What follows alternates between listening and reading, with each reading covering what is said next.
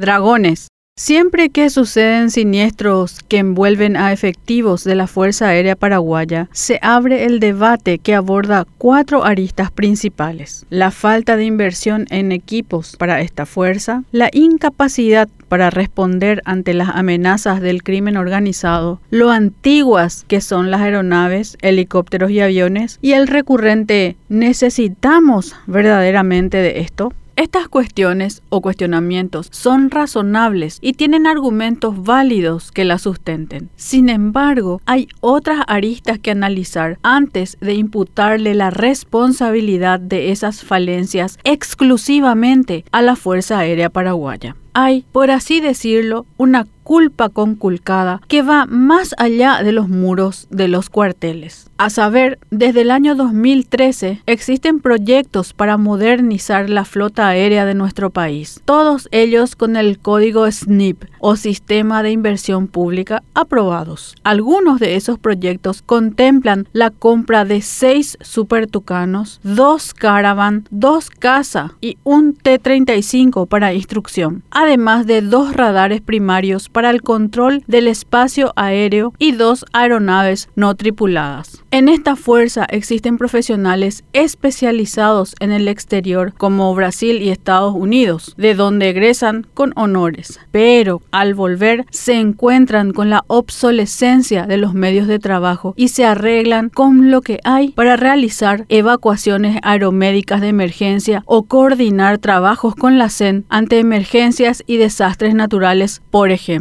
Ni hablemos de poder controlar el espacio aéreo en el que al año circulan 400 toneladas de droga, cuyo destino final es Europa, en donde se estima genera una ganancia de 20 mil millones de dólares a los narcotraficantes en nuestros cielos ocurren mil vuelos anuales ilegales, lo que serían unos tres vuelos por día. Hasta hoy no se puede dar pelea por falta de infraestructura adecuada. Dependemos de los radares de Brasil que, de paso, confiriéndoles el control y el poder real de nuestros cielos. En este país se requiere inversión para todo, educación y salud principalmente, pero no es menos cierto que sin una estructura de defensa en la que se pueda combatir verdaderamente al narcotráfico o seguir ayudando a la población vulnerable, hay un aplazo del Estado. Mientras no nos tomemos en serio la educación,